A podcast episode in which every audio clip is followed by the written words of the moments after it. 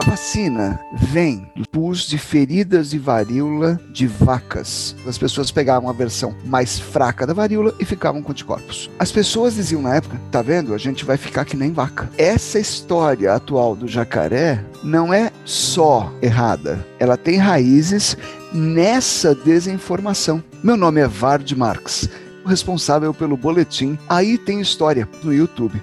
É importante que a gente saiba de onde a informação incorreta sai. Então, acho que a escola tem um papel fundamental que é ensinar a discernir informações. Para isso, ainda não se substitui professor em sala de aula. Meu nome é Beatriz Teixeira Weber, professora da Universidade Federal de Santa Maria. Instituto Claro. Educação. Com o atual movimento anti-vacina, o episódio que aconteceu entre 10 e 16 de novembro de 1904, na então capital federal Rio de Janeiro, volta a ser lembrado. A revolta da vacina, como ficou conhecido esse capítulo da história do Brasil, é muito associada ao fato da população não ter recebido bem a obrigatoriedade da vacinação contra a varíola. No entanto, a falta de informação e as reformas urbanas do início do século XX foram determinantes para a insurreição popular. A vacinação não foi um evento isolado. Fazia parte do programa de governo de Rodrigues Alves de 1902 a 1906. São três grandes eixos para o Rio de Janeiro e o Rio de Janeiro para servir de exemplo para o Brasil. Infraestrutura, no caso do Rio de Janeiro, a reforma do porto. A outra coisa era a urbanização da cidade. É a famosa Reforma Pereira Passos que foi nomeado prefeito do Rio de Janeiro para botar abaixo. Esse era o nome entre a população dessa operação, era a Operação Bota Abaixo. O que eles viam era, mas estão acabando com as nossas casas. Foram milhares de cortiços, barracos, habitações insalubres e tal no centro da cidade do Rio de Janeiro que foram demolidos. E a terceira coisa era o saneamento porque o Rio de Janeiro era uma cidade doença. Varíola, febre amarela, malária, o que você imaginar tinha. Dentro dessa ideia de saneamento, que é trazer esgoto, que é trazer água potável, está a vacinação. Essas mudanças são tomadas de uma forma bastante autoritária o processo de como é que se vai desocupar os espaços para fazer essas remodelações urbanas, para facilitar o trânsito na cidade, é percebido pela população do Rio de Janeiro como muito violento, porque essa população é retirada das suas residências, às vezes sem nenhuma informação. Isso afeta basicamente essa população pobre e descendente ainda de escravos que habita essa área do Rio de Janeiro, que tem uh, inúmeros cortiços.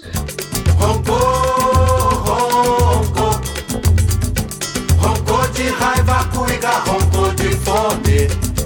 Alguém mandou. Mandou parar, cuiga é coisa dos homens. As pessoas comuns, digamos assim, né, os civis, que eram os caras que já estavam tendo sua casa destruída, não conseguia emprego, estava indo morar no morro, ainda vou ter que ser vacinado? Ah, os caras tocaram fogo mesmo, tocaram terror. A gente teve população virando bondes. Alguns eram puxados a burro e outros já eram bondes elétricos, que a reforma já estava em andamento na cidade. Viravam bondes, viravam carroças, tocavam fogo em prédios, arrebentavam vitrines e agrediam, atacavam as forças policiais é mais uma reação em relação ao contexto mais geral do que especificamente em relação à vacina. A vacina é considerado um procedimento que chega na casa das pessoas. As meninas precisam levantar e mostrar os braços para fazer a vacina. Os homens precisam mostrar os glúteos e baixar as calças. Então, acho que há uma reação de que a vacina vai afetar uma intimidade dos indivíduos que nesse período é uma questão moral que é muito agressiva, além da violência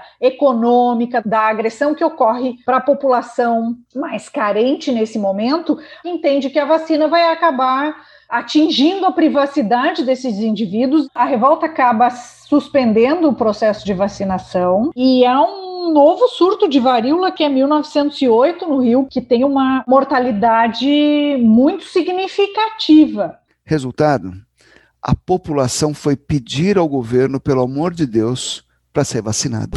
Vacinação, vacinação, tomo eu, tomo você e toda a população.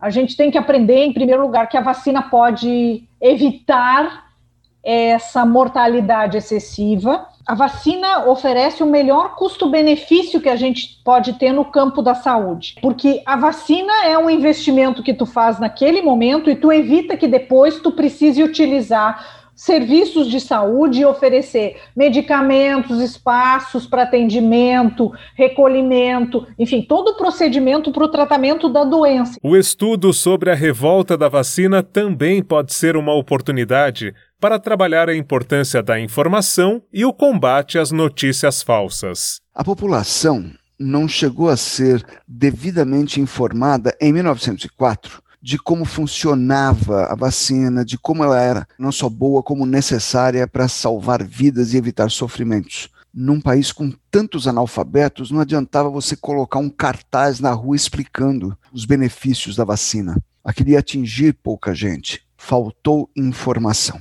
E é possível traçar um paralelo com o momento que a gente vive hoje, uh, também de desinformação, mas não por falta, e sim por excesso. Excesso de informação errada. E o que é pior, informação que é deliberadamente errada. Então a gente pode ver que tanto em 1904 como em 2020, 2021, ignorância é uma doença mortal.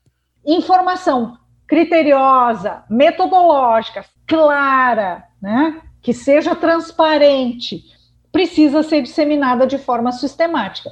Do meu ponto de vista, nunca tivemos tanta informação sobre vacinas. Mas chega a ser patético que a gente dissemine informações incorretas sobre a vacina, sendo que há informações corretas, dados de quantas pessoas foram vacinadas, quantas ficaram doentes, como foi a reação, quantos receberam placebo. Nunca foi tão corrente a informação correta. Acho que para as escolas, me parece que é uma preocupação muito importante em como é que se trabalha informações, de onde essas informações são retiradas, que se aprenda a checar a fonte desta informação, que se verifique os procedimentos que essa informação está trazendo, porque esse é o processo de amadurecimento. Isso é o que a escola que vai ensinar.